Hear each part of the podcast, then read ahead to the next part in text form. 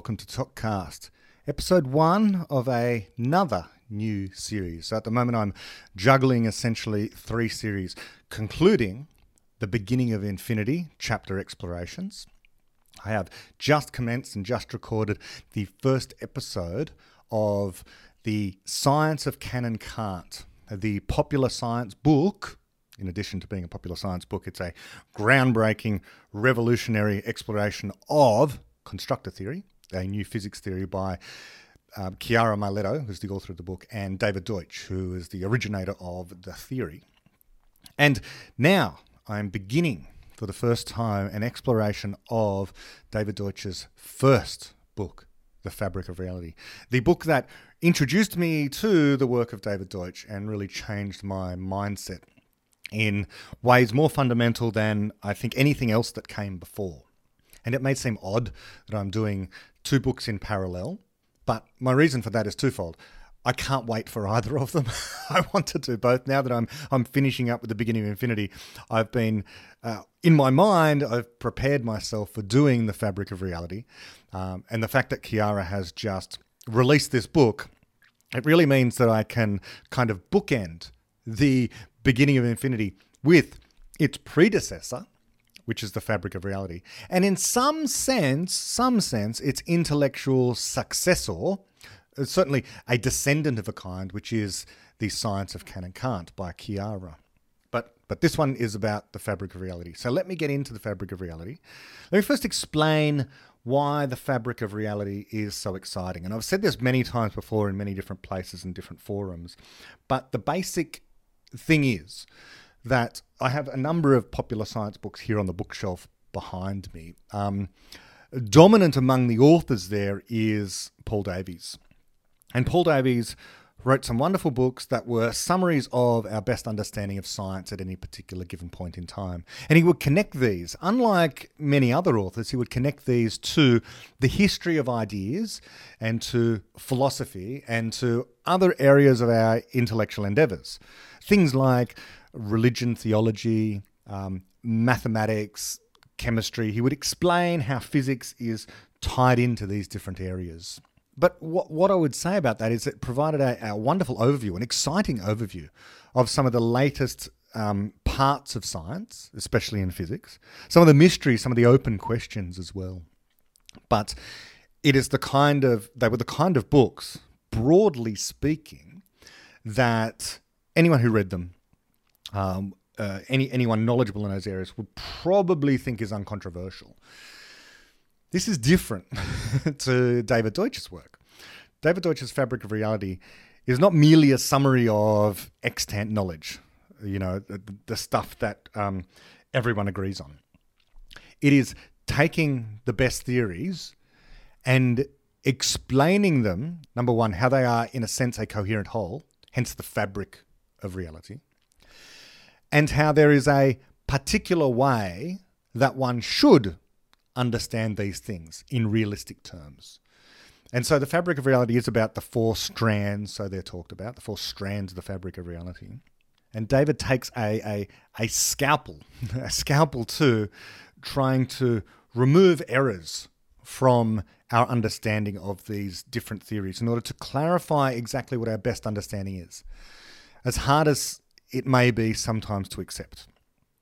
And, you know, in particular, you know, the, the, the theory of quantum physics is explained here in a popular account for the first time, as far as I'm aware, first time in a popular account. We explain the realistic conception of quantum theory. Prior to this, you know, as I was struggled through university trying to understand quantum theory, I was told the usual nonsense about if you think you understand quantum theory, then you don't. Okay, this is what Richard Feynman said. What David Deutsch does is he will acknowledges the existence of various other so-called interpretations, and one of the books I have up here right here is "The Ghost in the Atom" by Paul Davies and um, uh, John Brown, Julian Brown, yeah, uh, by another another author and Paul Davies, and they go through um, well, just about every interpretation of quantum theory that existed at the time of the publication of the book. This was back in the late 80s. One of the people I interview is David Deutsch, and in that book, he does try to explain the many worlds interpretation of quantum theory, what was called the many worlds interpretation of quantum theory at that time.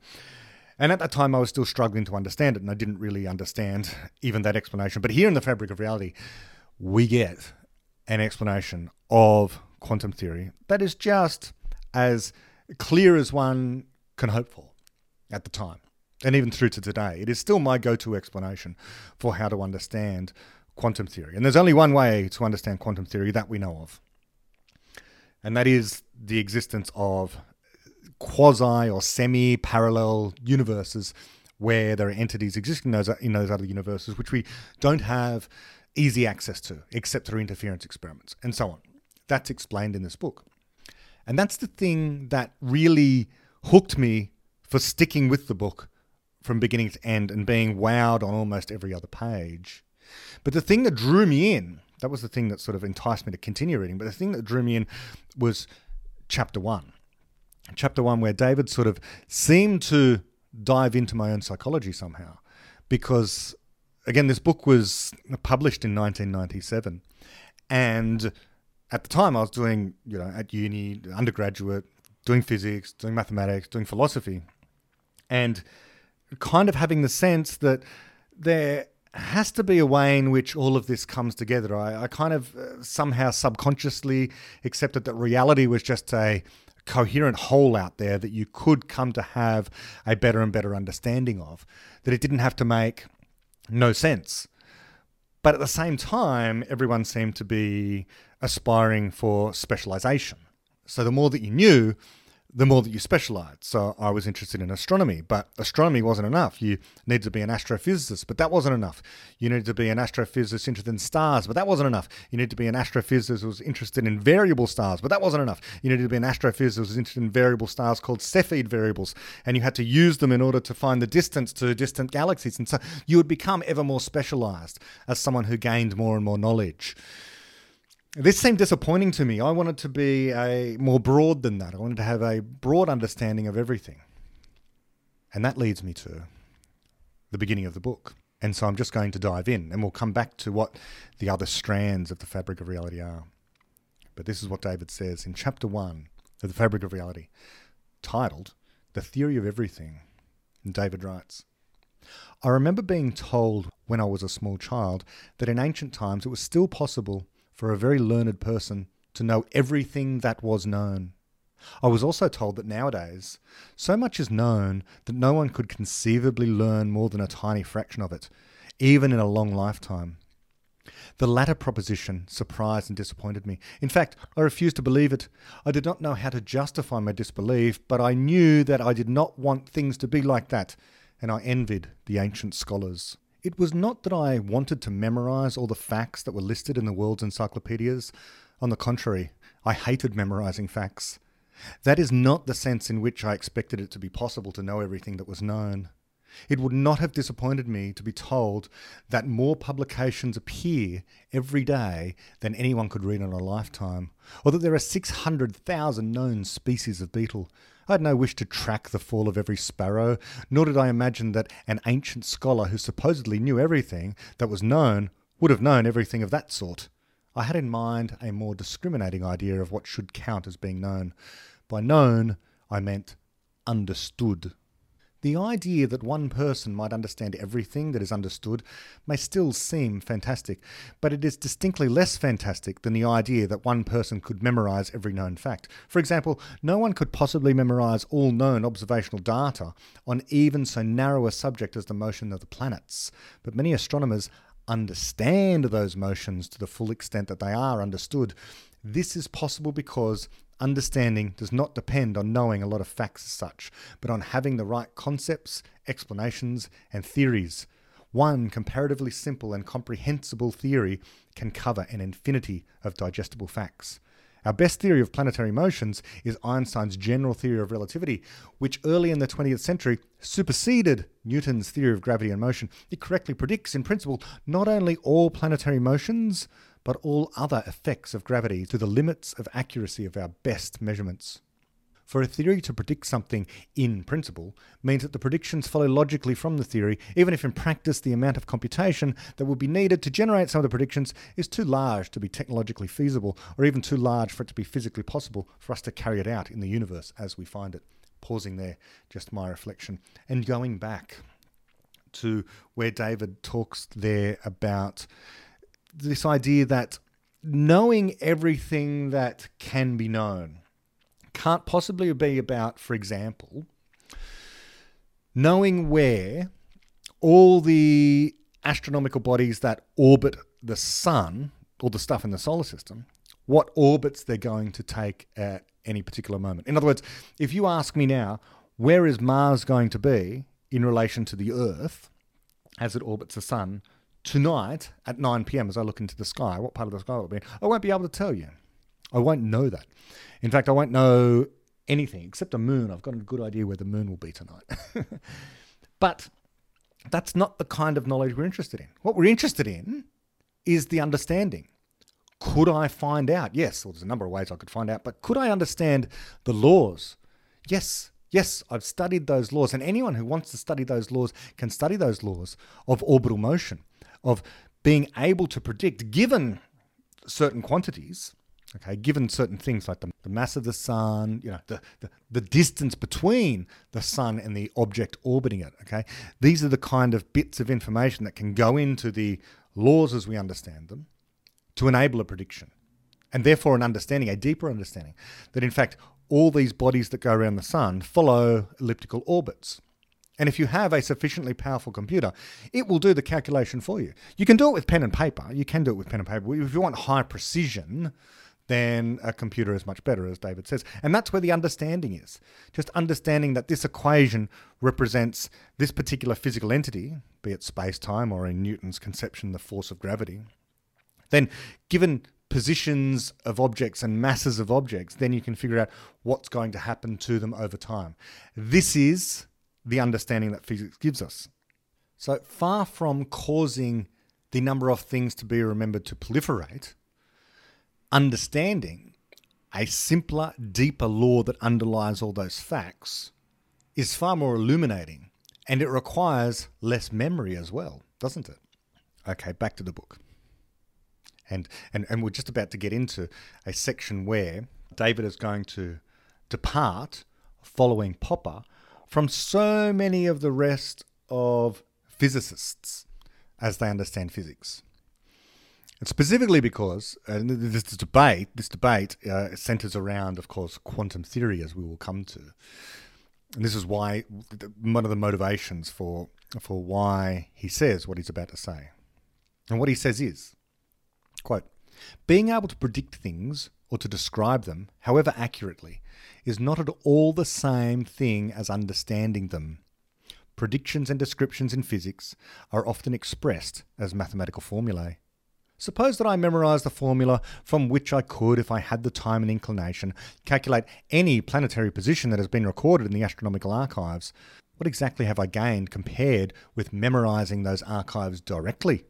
The formula is easier to remember, but then looking a number up in the archives may be even easier than calculating it from a formula. The real advantage of the formula is that it can be used in an infinity of cases beyond the archive data. For instance, to predict the results of future observations. It may also yield the historical positions of the planets more accurately because the archive data contain observational errors. Yet, even though the formula summarizes infinitely more facts than the archives do, knowing it does not amount to understanding planetary motions. Facts cannot be understood just by being summarized in a formula, any more than being listed on paper or committed to memory. They can be understood only by being explained. Fortunately, our best theories embody deep explanations as well as accurate predictions. For example, the general theory of relativity explains gravity in terms of a new four dimensional geometry of curved spacetime. It explains precisely how this geometry affects and is affected by matter. That explanation is the entire content of the theory. Predictions about planetary motions are merely some of the consequences we can deduce from the explanation. Now, I think that there bears repeating. Speaking about the general theory of relativity, David said, that explanation is the entire content of the theory. Predictions about planetary motions are merely some of the consequences that we can deduce from the explanation. Okay, so my reflection on that. Here in the fabric of reality, David is holding up as brightly highlighted as anywhere the centrality of explanation to the project of science, and even more broadly. But when I first read this book in 1997, I think I appreciated the negative aspect of David's argument, namely that science wasn't only about prediction. I think I got that. That science wasn't just a list of facts. I think I got that. What I don't think I really took on board was what the significance of explanation really was. And even later, when I read some Popper for the first time, I still didn't quite understand the centrality of explanation. It wasn't until the beginning of Infinity, when David explained for the first time that what we're after, whether it's in science or anything else, is not an explanation of any kind, because explanations are a dime a dozen, but hard to vary explanations hard to vary explanations. And it's the hard to vary explanation that makes an explanation a good explanation. But I just say that because it's an interesting, personal, for me, psychological phenomena. That the concept of explanation was very much here in the fabric of reality. But it took me a decade or more to really understand what was being said here. And now I think I do have a much better understanding of what was going on there. As much as I took from the fabric of reality, as fundamentally ground shifting in terms of the perspective change that I underwent having read this book, I still didn't pick up everything. And that's kind of a remarkable thing. And I think this is why people do go back to great books. And this is what distinguishes great books from lesser works, let's say. That you can keep returning to these books and figuring out that there's yet more to learn and that you missed so much the first time around. And like I say, the importance of explanation here that David is highlighting seemed to have escaped me. It really did escape me to, to, a, to a large extent. I understood what scientific theories were not, but I don't think I really got what scientific theories were. And I, I'd been reading about you know, science and studying philosophy um, all this time, uh, all the way up to the beginning of infinity. Uh, so I think it wasn't until actually, uh, even just slightly prior to the beginning of Infinity, it was in one of David's uh, TED, TED talks, the a new way to explain explanation. I think it was then that the light bulb moment happened for me the first time I saw that. But I guess I shouldn't be too hard on myself. After all, there are professional scientists out there, greatly accomplished physicists, that I do not think appreciate what a good explanation is or the importance of explanation at all. Well, we know this is the case because, as we're going to come to in the fabric of reality, as we've covered somewhat in the beginning of Infinity series, well, we've covered a lot in the beginning of Infinity series, there is a certain kind of theoretical physicist, and it seems to infect theoretical physics more than anything else. A certain type of theoretical physicist, specifically interested in, let's say, quantum theory, that thinks that explanation is overrated. And what we're after, of course, is prediction and merely prediction. This is the error of what's called instrumentalism. That all you want out of a theory is to be able to predict the outcome of experiments. And this is a completely misconceived notion as to what science is about.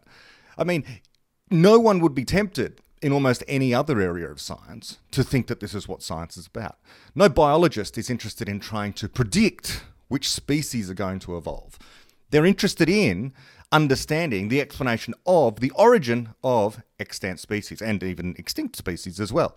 In chemistry, we're interested in the, the, the explanation of combustion not all the ways in which fires might occur in the future. We're not trying to predict all the fires that are going to happen.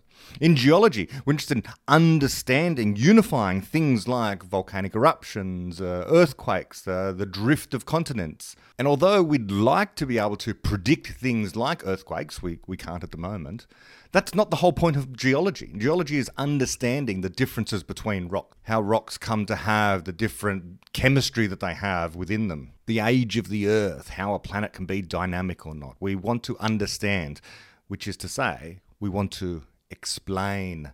Uh, but, but it is just in certain rarefied areas of theoretical physics that apparently the rules need to change because some people are uncomfortable with literal explanations or they simply lack an explanation.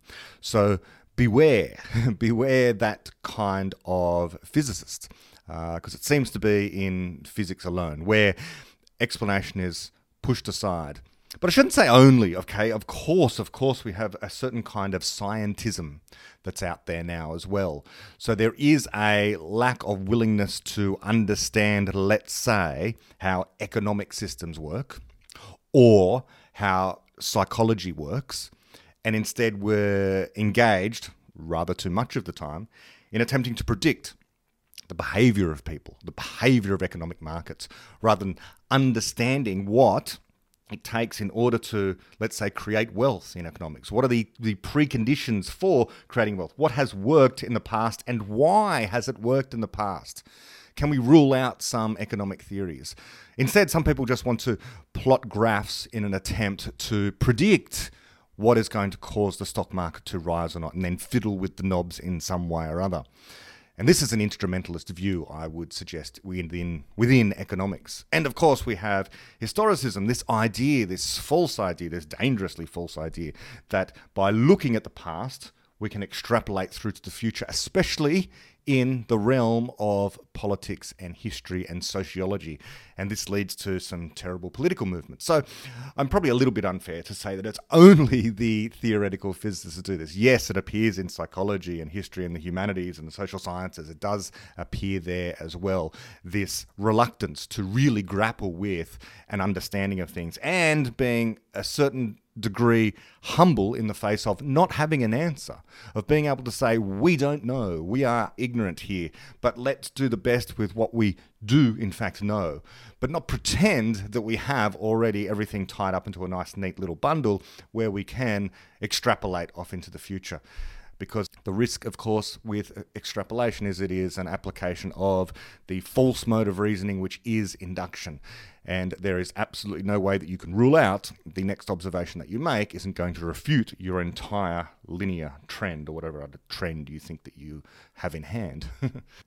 Instead, as we say here, and as David is explaining here, the only way, the only way to make predictions reliable predictions, predictions which are genuinely logical deductions and which allow you to assume that what you know now will happen into the future, is to have a good hard to vary explanation. Of course, good and hard to vary do not yet appear here in the fabric of reality.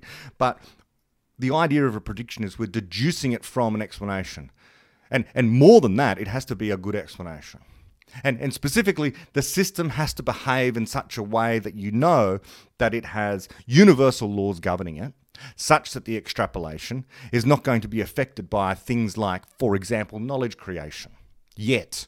And so, this is why general relativity allows us to predict the motion of planets. Why? Because we can reasonably, at this point in the history of human civilization, assume that the only thing affecting, for example, the motion of planets in our solar system around the sun is the curvature of space-time, is gravity, explained by the general theory of relativity. And therefore, we can make a deduction from that theory, which we call a prediction, and predict where any of the bodies within the solar system are going to be from moment to moment using general relativity. Now, can we make a prediction, a reliable prediction, for what those planets are going to be doing a billion years from now? No. No, for a whole bunch of reasons. Because we cannot assume, in the trivial case, that some other large cosmological body isn't going to cause a collision with the objects within our solar system. So that's a simple thing. Our ignorance about what else might happen to the solar system into the distant future. A comet could come, a, a stray neutron star could go wandering through the solar system. Who knows? But more, the more optimistic view is, as we learned from the beginning of infinity, we don't know what human civilization is going to be like a billion years from now. A billion years? Will we have the power to move planets out of their orbit? Will we want to do so? Perhaps. Perhaps we will have mined Mars such that it no longer exists, basically, and we've converted it entirely into a super colony that travels across galaxies. I don't know. but the point is, we can't just solely rely upon something like general relativity to predict the orbital motion of planets into the far, far distant future. We can do it for the next few years, reasonably, with, with some reasonable accuracy, we would presume. We would presume. Okay, let's go back to the book. David writes What makes the general theory of relativity so important is not that it can predict planetary motions a shade more accurately than Newton's theory can, but that it reveals and explains previously unsuspected aspects of reality, such as the curvature of space and time. This is typical of scientific explanation. Scientific theories explain the objects and phenomena of our experience in terms of an underlying reality, which we do not experience directly. But the ability of a theory to explain what we experience is not its most valuable attribute. Its most valuable attribute is that it explains the fabric of reality itself. As we shall see, one of the most valuable, significant, and also useful attributes of human thought generally is its ability to reveal and explain the fabric of reality. Pausing there, just uh, emphasizing that. So, here in the fabric of reality, we already have a hint of the importance of people and the importance of human thought there. One of the most valuable, significant, and also useful attributes of human thought generally is its ability to reveal and explain. Fantastic. So there we go. Are we getting the nascent beginnings of the universality of the human mind? I think so. I think so. I think the hints are there. The, the, the ground is being set. and there also, where David writes, the underlying reality, which we do not experience directly, is the first shot across the bow of empiricism. Okay, this great misconception that so many scientists and philosophers, and uh, I guess men on the street still holds that the way in which science works is that we go out and we observe stuff. And in observing stuff, we derive knowledge from nature in some way. This is a, a misconceived way of thinking about the project of science or knowledge generally. This is not the way in which knowledge is constructed, it's a creative endeavor. So let's continue with the book. David writes Yet some philosophers, and even some scientists, disparage the role of explanation in science. To them, the basic purpose of a scientific theory is not to explain anything, but to predict the outcome of experiments. Its entire content lies in its predictive formulae. They consider that any consistent explanation that a theory may give for its predictions is as good as any other, or as good as no explanation at all, so long as the predictions are true. This view is called instrumentalism because it says that a theory is no more than an instrument for making predictions. To instrumentalists, the idea that science can enable us to understand the underlying reality that accounts for our observations is a fallacy and a conceit. They do not see how anything a scientific theory may say beyond predicting the outcomes of experiments can be more than empty words.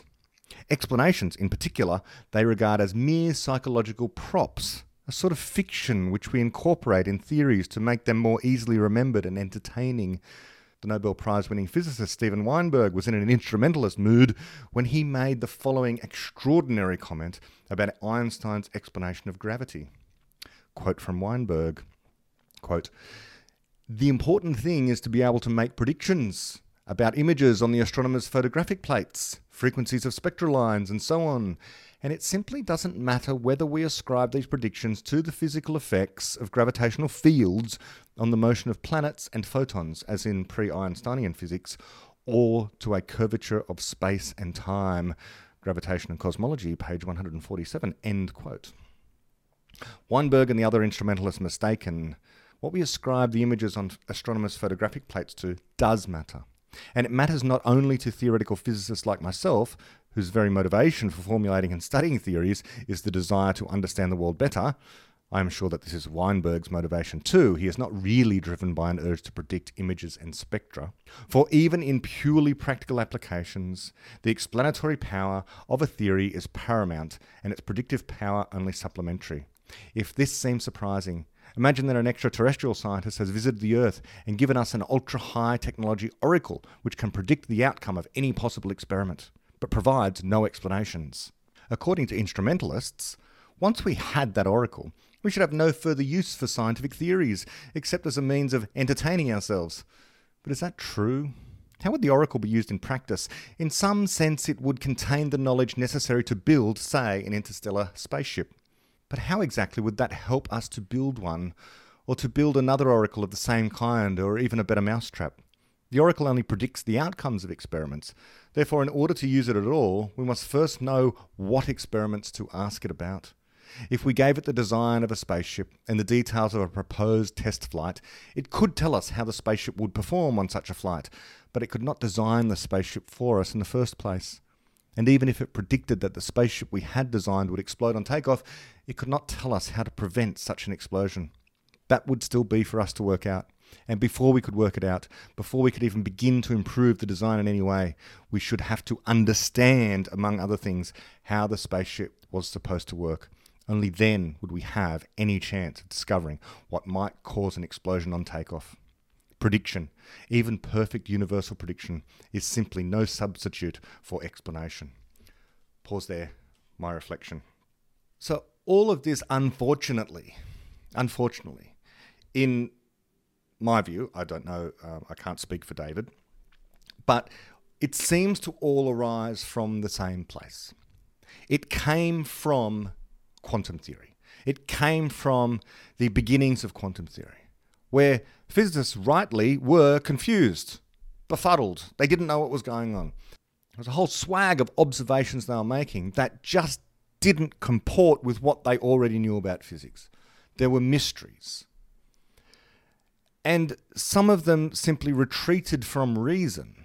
They said, well, it, it, the project is hopeless. We're very, very good at being able to predict the outcome of experiments, so that's all we can do. That's what science is about, which is, I would say, less arrogant and more ignorant about science than anything else. It's as if to say the entirety of science is theoretical physics. And more than that, the entirety of science is those problems that you are unable to find answers to, solutions to, explanations for.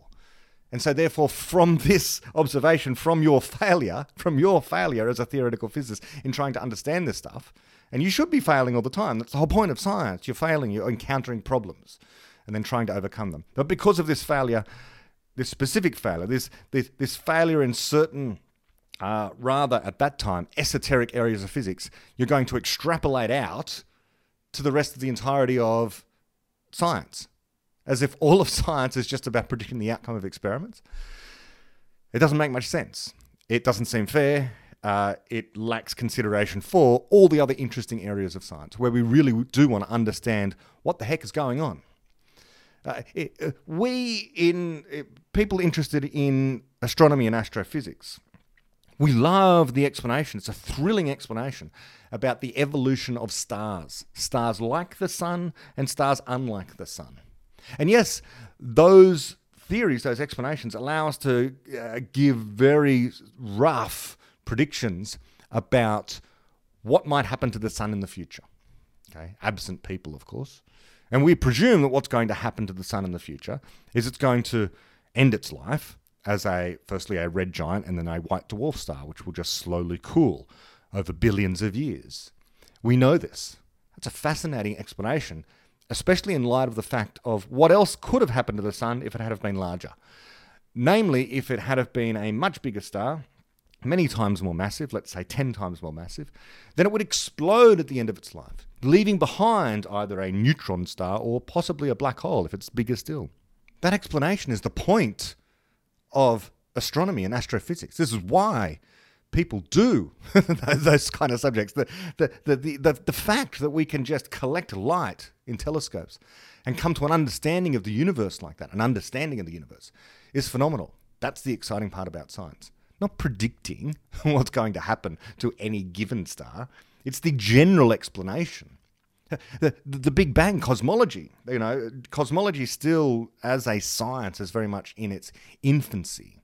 It's only been over the last few decades we've been able to actually gather data, data to some extent, about the behavior of the universe as a whole.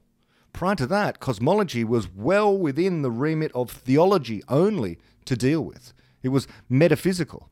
How could we, human beings, pathetic as we are, presume to try and understand something like the entire universe? The entire physical universe. And yet, this is what cosmologists take on.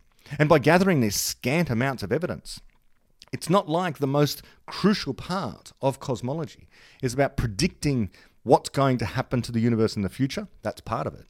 But the only way in which we can make any kind of guess about what's going to happen into the future, a scientific guess, a scientific prediction, uh, conjecture about the possibility of what will happen into the distant future, is by having an explanation in the first place that relies on our understanding of what's causing the evidence that we gather. Evidence like the 2.3 Kelvin, or is it 2.7 Kelvin temperature of the cosmic microwave background, the heat left over after the Big Bang, which we've only recently been able to collect, you know, these photons, these these very low energy photons, and wonder about the origins of them, and explain therefore the origins of them. And so that that's all the fun stuff. Uh, putting together all the all the different, we're triangulating really with, with, with this this heat that permeates through out the entire universe, along with the fact that wherever you point your telescope at very distant galaxies, you find they're moving away, not only from us, but from each other. And, and trying to understand why is the amount of hydrogen out there in intergalactic space this amount compared to the amount of helium that's in intergalactic space, compared to everything else that's out there as well. Why is it this ratio?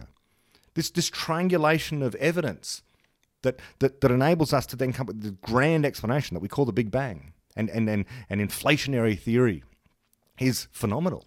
It's a, that that's the phenomenal part and the exciting part of the story of science. Not predicting.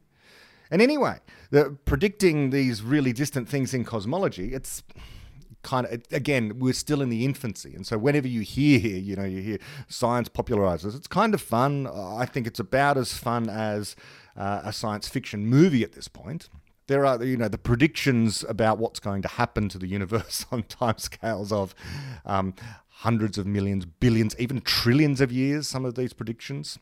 People make them very, very confidently. But the, the, the evidence is, is limited. That would be the first thing. And the time scales that we're talking about are just so ridiculous that it, it would seem to me that it's going to be the case that we're going to find far better um, cosmological theories so, so at the moment, of course, we think that you know the, the universe is undergoing this dark energy accelerating expansion, and if we take that seriously through to the absolute limits of what we could possibly know, then we think, well, um, eventually all the galaxies that, are, that, that we can observe are going to wink out of existence because they're going to they're going to be accelerated along with space time beyond uh, the horizon of what we can see. Eventually, only our galaxy will be left like a lonely island, and then it will start to uh, expand itself as space begins to expand. And then, you know, even the solar system will expand, and then, you know, the, the, the planet will expand. Probably by this time, by the way, of course, the, the sun has long since extinguished itself. But if any people are left here, uh, in the region that is the solar system, even eventually they will start to expand as well. Their bodies will start to expand apart, because of this accelerating expansion of space time.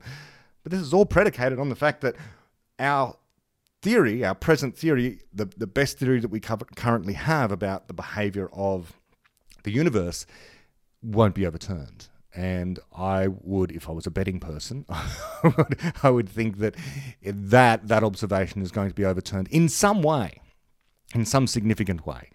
Uh, and, and, and one possible way is that, you know, even thousands of years from now, even if that explanation hasn't been overturned, that people might be able to harness the energy in some way and reverse it.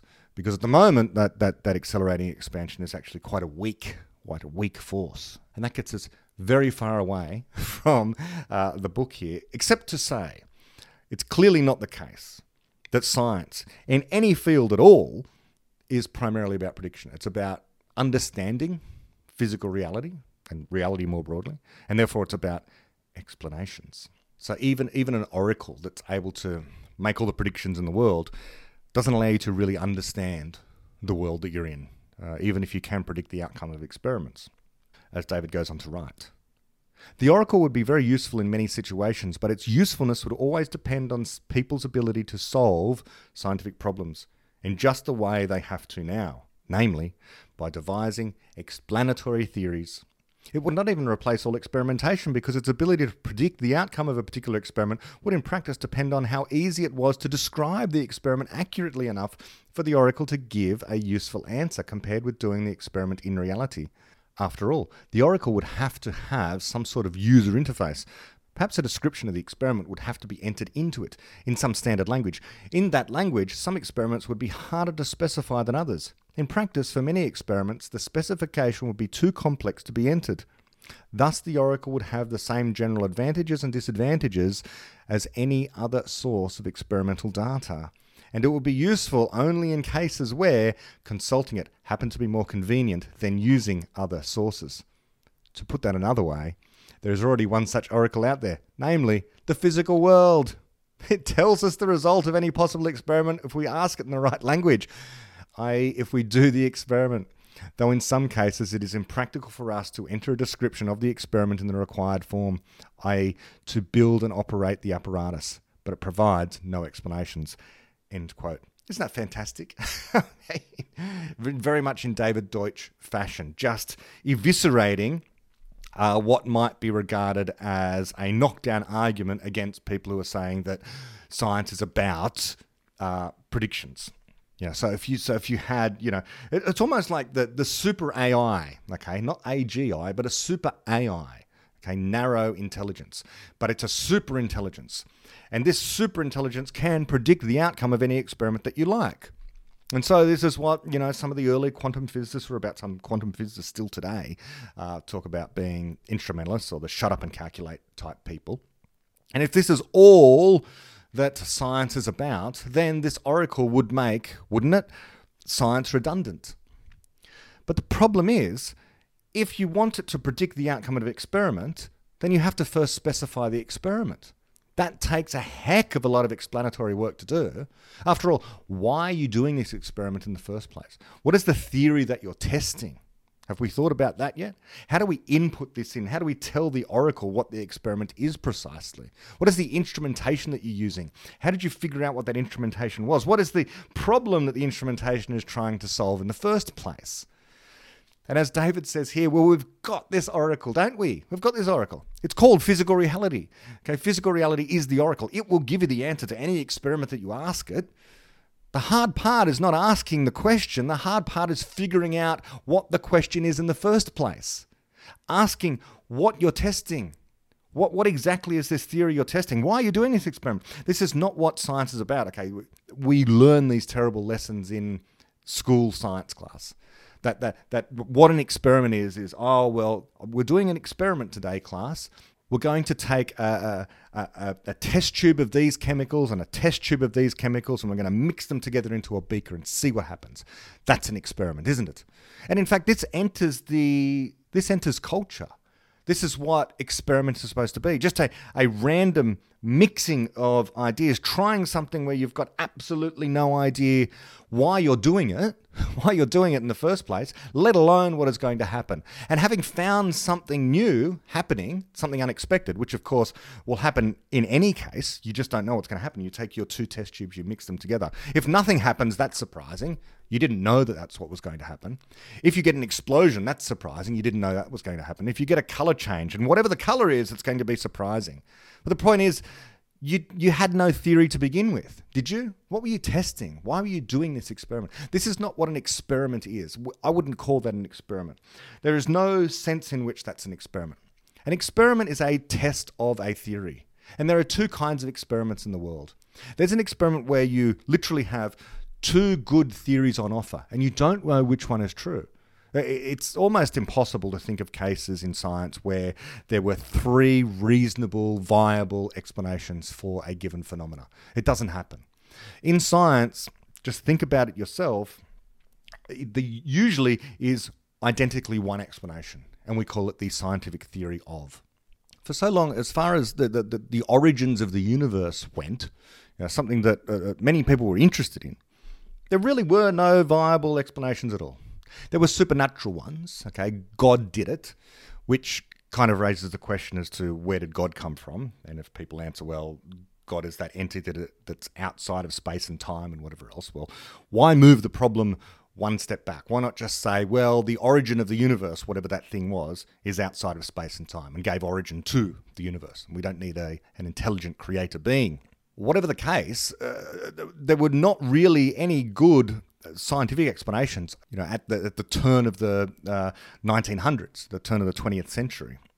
You know, we had uh, had this idea of an eternal universe that was just always there, or infinite in all spatial um, uh, directions. You know, maybe God clicked his fingers, and a universe that was spatially infinite just popped into existence at some point. You know, whatever the Bible said, however however long six thousand years or something. But but this this makes no testable scientific predictions. There's no experiment that we can do to to test whether or not that, that is a, a better theory than something else. No observation that we can make. An experiment has to be able to compare two different competing scientific theories. And eventually we did have two. Eventually we did. We had the idea of the Big Bang. You know, the Big Bang sort of, uh, well, uh, it's an interesting part of the history of cosmology as to who came up with the Big Bang. You know, was it the, the priest George Lemaitre? Was it Alexander Friedmann? Was it Einstein as well? They all had seemingly had, had something to do with coming up with the Big Bang. I don't know where you would actually uh, place the credit for uh, the Big Bang itself. It was just a, a th- this really was a case of the slow accumulation of problems and evidence in cosmology, which then all pointed to uh, this common origin in, in, in space and time. The, the universe was smaller in the past. But there, there was there was a time where it was quite reasonable to subscribe to Fred Hoyle's idea of a steady state universe, of a universe that just perpetually existed. So there, there was there was a genuine split in the scientific community. Was it an origin in space and time, the Big Bang, or was it a universe that had always been there, the steady state?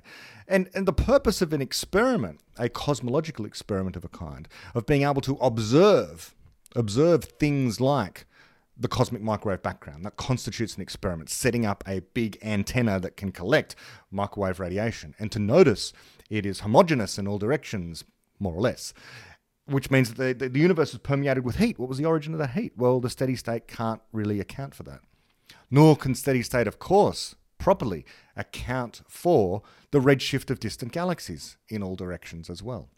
And then the ratio of hydrogen to helium. Okay, all of this stuff is explained by the Big Bang theory and not explained by, adequately by, the steady state theory. And so these things, these observations, constitute experiments of a kind that rule out one particular theory in favor of another. Now, this is the ideal kind of experiment. The ideal kind of experiment is called a crucial experiment. It decides between two competing theories.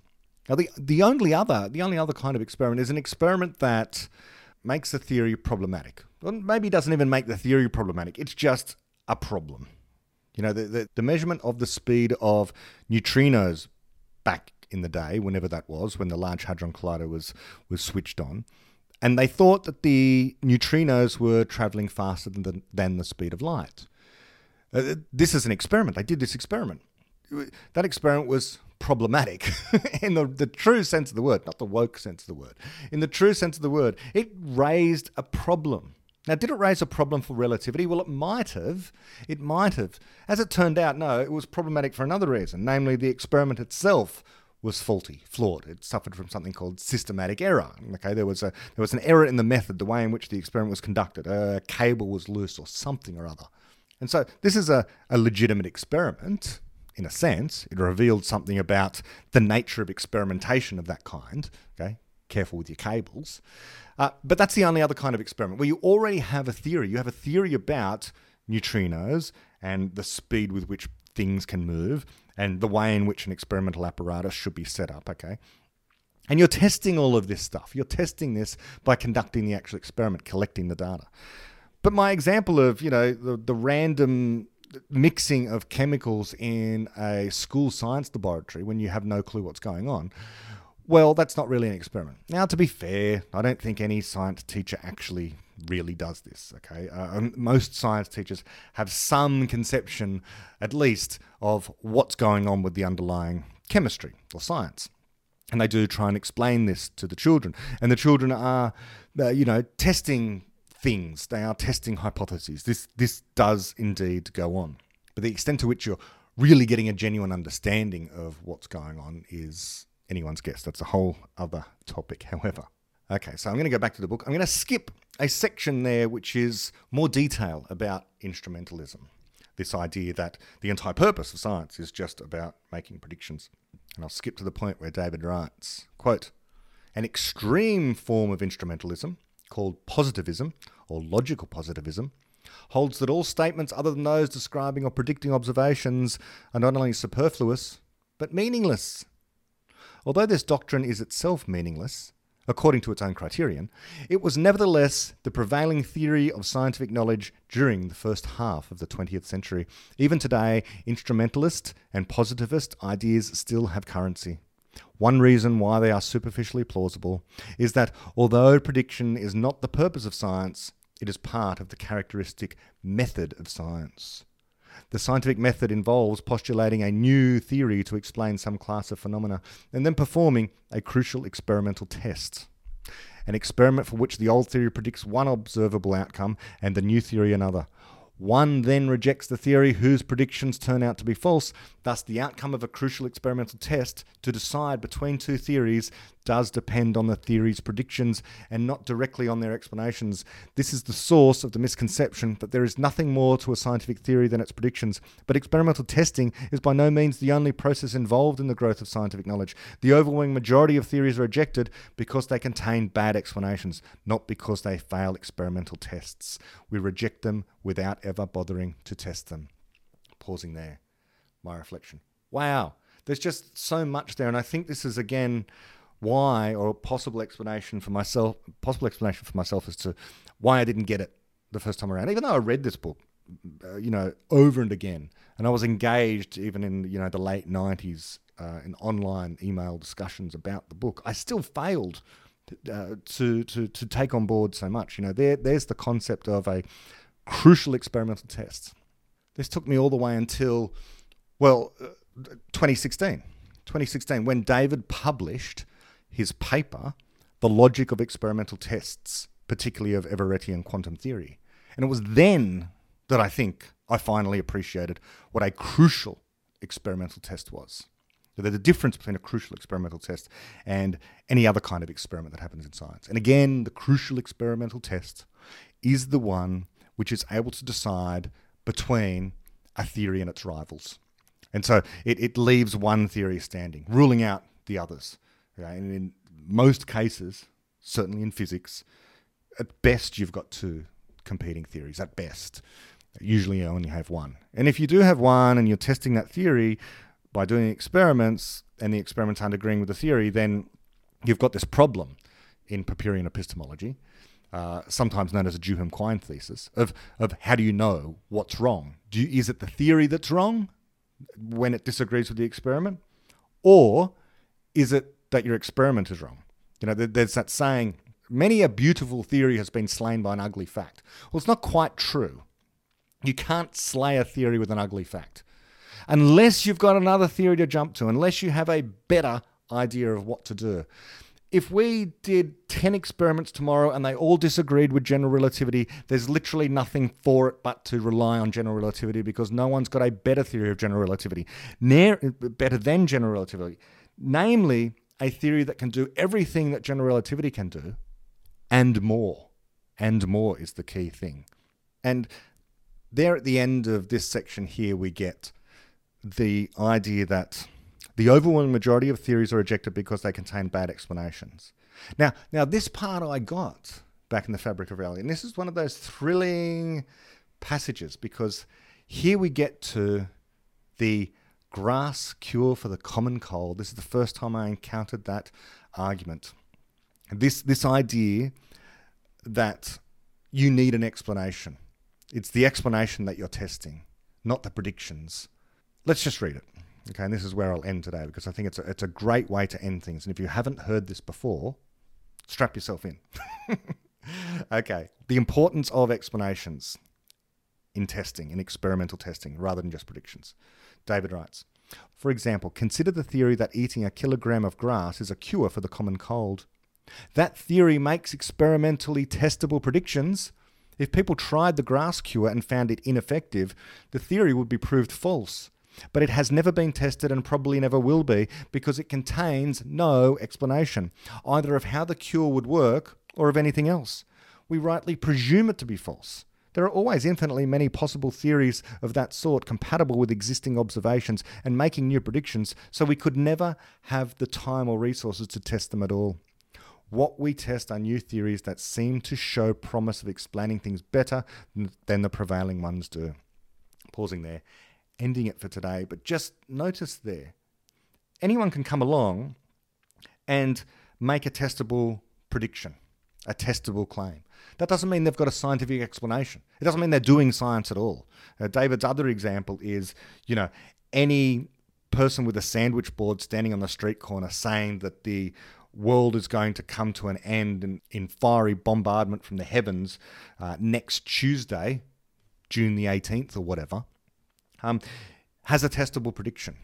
Okay. And when the day comes and goes without incident, does anyone learn anything? Well, they might, or they might not. They might just go back to their religious text, reinterpret it in some way, and say, oh, I was out by a year, just you wait until next year.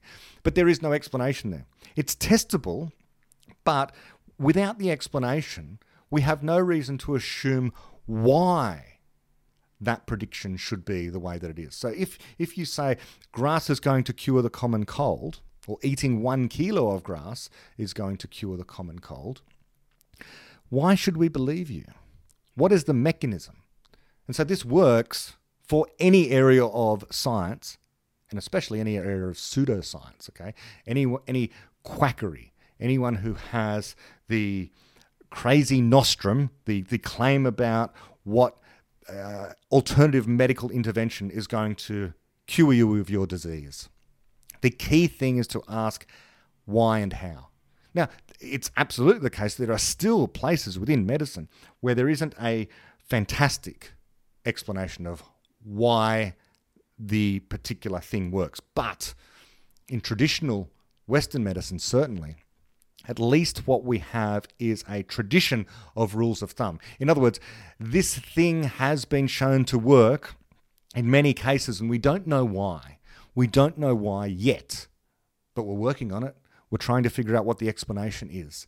Okay, and and and and I can easily, and we can, you know, the community of doctors can can can show that the thing causes little harm and has some benefit for reasons they don't know. But this is because the gradual evolution, the, the hard won evolution of that kind of knowledge, which we might even call inexplicit medical knowledge that's been passed down, even if we don't have a fully explicit scientific explanation of how some of these treatments work. Okay, so this is the first of what I presume will be many episodes about the fabric of reality. We're barely through chapter one yet. And so next time I think I will read more, speak less. but until then, bye bye. Now, of course, many people may well notice that if you're watching this for the first time, I have another series on the beginning of infinity. And importantly, alongside this, I have a series on the science of Can and Can't, Chiara Marletto's new book that has only been released over the last few weeks. This is in 2021. And so I'd encourage people to go out and get that book, as well as, of course, the fabric of reality. And if you're so inclined, you can find me on Patreon. You can do a Google search for ToKCast Patreon, T O K C A S T, Patreon, and you'll find me there. Or Brett R. Hall at Patreon as well. Um, or you can just go to www.bretthall.org, and on the front there, there's a little button that says donate, and I would appreciate any kind of assistance with my ongoing work here in understanding the worldview of David Deutsch, Karl Popper, Chiara Marletto, and various other people who are interested in the optimistic future and the centrality of people to understanding the universe, their cosmological significance. Until next time, bye bye.